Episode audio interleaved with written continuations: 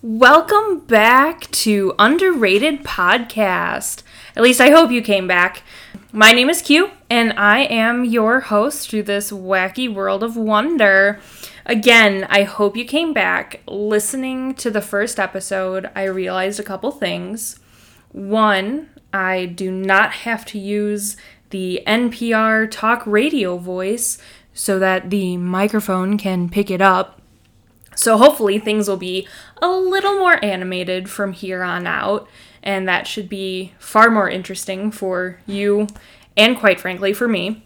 And two, I realized that you can hear my dog in the background. So say hi to Tess, everybody, because I'm sure she will make an appearance in several other episodes because, quite frankly, I can't edit everything out. That is housekeeping as far as I'm concerned. Let's jump right back in to Warehouse 13. So we are now on the second part of the pilot, and we pick up right where we left off with Pete and Myka headed to Seaver City, Iowa. Again, they have some fun with the title cards, and they'll get more interesting as we go on. Uh, Dickinson actually calls Myka. Dickinson, if you remember, is their old boss back at the Secret Service, and he tells her that Mrs. Frederic is funded by a black account and that she worked at the Treasury in the 1950s. Mrs. Frederic looks good, y'all. And that's because she's played by CCH Pounder, who is just a national treasure. Um, so that's mysterious. Now, the actual case it picks up with Pete and Myka interviewing Cody, who's this college student, and Artie had given Pete and Myka a list of questions to ask, and they include fun things like Do you smell fudge? Did the temperature change? All that kind of good stuff. Cody's really confused. And then he starts speaking a different language, and the room gets hot. And um, Pete actually picks up on something, and before things get out of hand, um, he kind of shut stuff down. Uh, Cody gets really violent and all that kind of good stuff. And that causes Myka to want to know more about Pete's vibes. I think, yeah, we will get to that a little later in the episode as I'm looking at my notes here. So then Pete and Myka meet Professor Marzato, who translates Cody's words into if people, and the quote is, if people knew the reasons for my fear, they'd be able to understand my pain. Because I think Myka realized that Cody was speaking Italian, and so that's why they went to this rando professor, who's definitely not a bad guy. So as they're leaving the professor's office, Myka talks to Pete about how she noticed that the professor is really obsessive about things and that some things were so she noticed that things were off in the professor's office because for someone so organized, he had a few things out of place. They weren't quite at a 90 degree angle, if you know what I mean. And I get it, that's how my desk is. So then we cut back and we see the professor take a super normal book from a super normal hidey hole on the bookcase, and we know that that's mysterious. Put a pin in that during a phone call to a friend at some unknown government place, um, Myka hears Hey Bunny again, which causes her to then go eat ice cream. If you're not picking up on it, Myka stress eats, and I love her for it because relatable. Pete uh, goes ahead and reassures her, says that he won't commit her, that, you know, Pete's really kind of a go with the flow guy. He's going to stick it out with his partner and try to piece it together with her. And then we cut back to the warehouse where Artie is looking for something. He's talking to the warehouse, and then he actually takes a zip line down into the aisle. And again, I know this was a thing with Sex in the City. People, I don't know, I didn't watch it, but people talked about how New York was the fifth, sixth. Oh, there's Tess. Hi, Tess. Uh, New York was again. There were four women, right? So New York was the fifth character.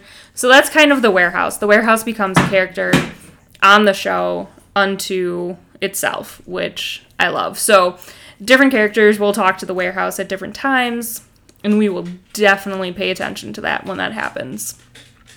So, anyways, Artie is down in the aisles of the warehouse now. So then we cut to that super not creepy professor talking to a mysterious female shaped person who holds up something and a lighter, and um, the professor then starts speaking Italian. And um, we see him at a gas station and he lights himself on fire. Now, I'm not a scientist, but that's not recommended no matter what Zoolander tells you, you don't have a gasoline fight at a gas station, right?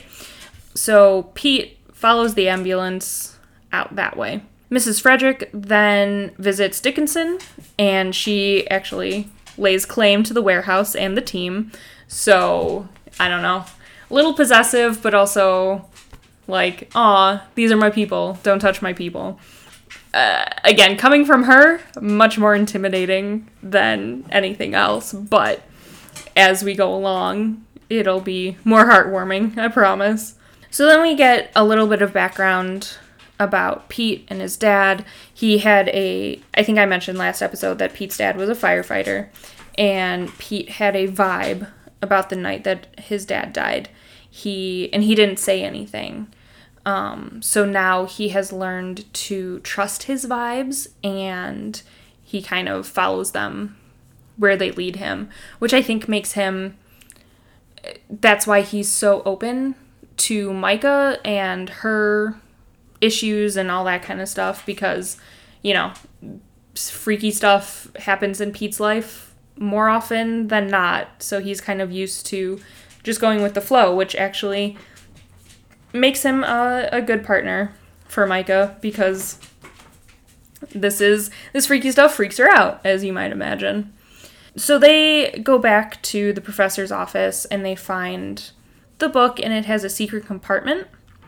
And this is kind of where it gets a little muddled this episode with the characters and the blonde women. I'm sorry, I apologize to any blonde women out there, but these women look the same. I I don't know. I also have, I'm not great with faces. I kind of have that opposite problem. I'm great with names, not so much with faces. So, Pete and Myka are visited by Cody's godmother, who is also a lawyer. I I didn't really follow that plot, but then she also dated Professor Merzato, so tangled web and all that kind of good stuff. She Pete and Myka are driving her, and she starts going off about protecting Cody, and she pulls the wheel of the SUV, the super government issued SUV, and um, that actually pulls the car off the road and flips the car. So then we look, or the next scene is then Myka waking up in the hospital with Dickinson in her room, and Dickinson tells her that Pete's unconscious. And then this mysterious blonde guy shows up and he says, Hey, Bunny, and that he blames himself for Denver. And we find out that this is Sam. And we don't know too much more yet, um, but we we will. Oh, we will. So then Myka wakes up and she's actually, it was all a dream. Um, she is actually on the side of the road after the car accident and not in the hospital. So Artie has been working in the warehouse to find out what um, the artifact is, and he figures out that this comb belonged to Lucretia Borgia and it affects the brain chemistry Myka knows who Lucretia Borgia is because Myka knows everything because she's an uber nerd. And if I haven't mentioned it already, I love her. So then there's this, we cut to this college party. You know, just a normal college party with a huge bonfire at kind of a coliseum looking place, like we all had. It's totally normal. And Cody's godmother uses the comb to hypnotize the crowd and kind of paralleling what we saw in the first part of the pilot. Myka and Pete try to come up with a plan, and this time Myka actually trusts Pete to come up with the plan, and she goes along with it. See character growth just in the second episode, in the second hour of the show, even. So they kind of pincer move it, move in from one side. For you theater nerds out there, Pete is stage left and Myka is stage right, moving in on the godmother with the comb. And she tells Cody to bring Emily, his girlfriend, ex girlfriend, that that's why he got arrested. I guess I skipped that part. He got arrested because he beat her, which was out of character. Anyway, so then Cody lifts Emily up, who just, again, is kind of hypnotized and goes along with it to the fire. And um, as Myka and Pete are trying to stop this, Lorna, the godmother, taunts Myka about how she let her lover die, which is kind of news to all of us. And in a really kind of disturbing, not kind of, it is disturbing scene, Myka actually starts to turn the gun on herself and holds the gun to herself. And going back and watching this, I had totally forgotten that, but that's dark, y'all. Like, that gets dark in the second hour of the show. Um, and that was something that I had totally forgotten about. I mean, yeah, yeah, boyfriend holding girlfriend over fire, that's fine. But federal agent, Myka, cool, calm, and collected, holding the gun to her own head, that. Yikes. I was shook, as the kids say. So then Pete Tesla's Lorna, actually, so we get to see one of our agents use the Tesla for the first time. Well, that's exciting. They neutralize the comb in the goo, and we have a Ghostbusters moment into the canister there where a bunch of these little floaty balls of energy come flying out. And then apparently that causes amnesia. Nobody can remember what happened. Um, and our agent saved the day. Yay! And all is right with the world for now. Bum bum bum. So then back at the warehouse, um, Myka has decided to stay good. We get to go on with the show now. I was really, really sweating it there. Not really. But, you know, they had to throw in some tension.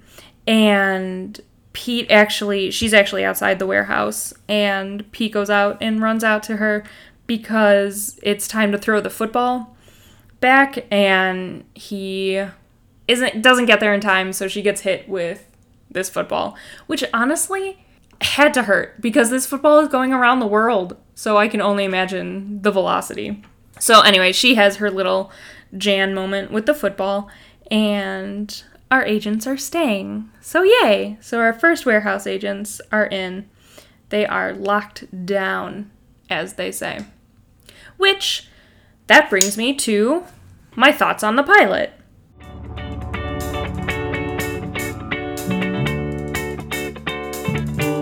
So, this episode was dedicated to Nora O'Brien, who was an NBC production executive. Um, she worked at Sci Fi before the name change and then was a part of NBC Universal, who is the parent company. Um, and she worked on shows like Stargate Atlantis and SG1. And I thought that was really sweet we'll see a couple other episodes dedicated to people. And I don't know, I just think it's a nice gesture when people reach out to staff like that. Um, since I would probably be a behind the scenes person in this kind of atmosphere. I just think it's nice when staff and support get recognized. That's really nice. Anyways, so it's not a terrible pilot, kind of echoing what I said in the in our my first episode. It's not terrible. It sets everything up. You kind of know who the players are. You know, Mrs. Frederic is a little more mysterious and intimidating in this one, um, but it leaves some mysteries for us to come back for. And that I think with the characters, we get to know a little bit more um, about Myka and Sam and whatever that situation is, um, and Pete and his dad and his vibes. Get to know a little bit more about that and the mis- uh, the mystery that's going on with the warehouse, all that kind of good stuff. Kind of keeps you coming back for more, or at least kept me coming back for more. I think ultimately that this could have been cut down instead of having two whole episodes. I think the beginning episode with the Aztec Bloodstone and all that kind of stuff could have been shortened, and I think this could have been shortened as well. Uh, I understand what they were trying to do with like Sam keeping that mysterious and all that kind of good stuff, but honestly, I don't know that we needed the whole hospital flashback and that kind of stuff. Like I I'm not a TV producer, I'm not a director, but I am a consumer of these things and to me I just think there was a more kind of efficient way to tell that story and to get these players out there without dragging it into trying to fill 2 hours of TV. Again, just my opinion, but I think by the end of the first half, we pretty much know or get the premise and the characters and that kind of stuff. And we could have just moved on a little bit faster. But, you know, that's fine. It is what it is. I love that, like I mentioned before, there's Tess. Hi, Tess. That the, I told you she was going to come back around. Um, I love that the warehouse is already a character. There's already kind of you already get the feeling that the warehouse reacts to people, especially Artie right now, as he's talking to her, them. I'm not sure. I'm not sure how to gender the warehouse. I have not asked. Um, but, you know, in the. We'll see as Pete and Myka move out, move throughout the aisles and the negative energy and all that kind of good stuff. We see it start to play around with the agents and um, like i said just becomes another character another it's more than a background more than a warehouse so that's i don't know it's just fun. Like i said one of the things that i like about the show. So yeah that that is kind of my summary about the pilot which brings us to our artifact of the week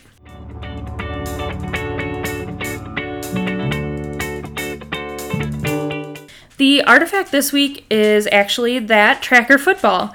It's a 1920 style leather football with a high tech computer inside. So we see Pete throw it a couple times, and it actually travels around the world collecting data about artifacts. So it's kind of like a warehouse satellite, except I guess someone has to actively go out and throw it. I don't know if we ever know how long it takes for the football to come back, but Pete seems to know when it's time for it to come back. So um, we'll see it every here, every now and again.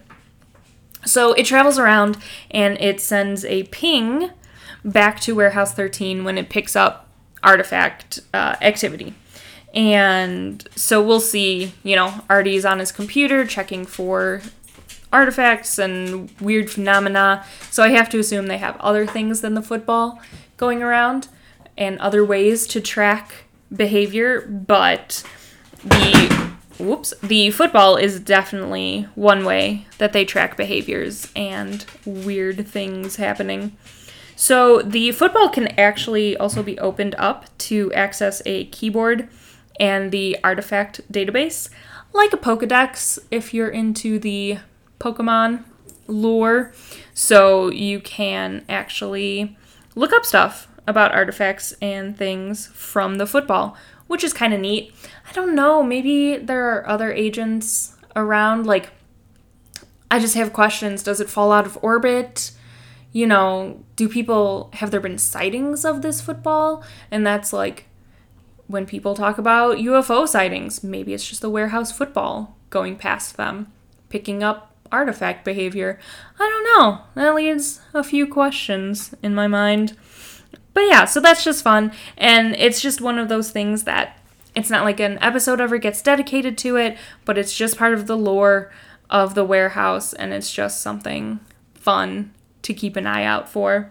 It also features on one of the t shirts that Eddie McClintock designed for a Comic Con that my sister and I both have, and we are wearing those t shirts in our picture with Eddie McClintock.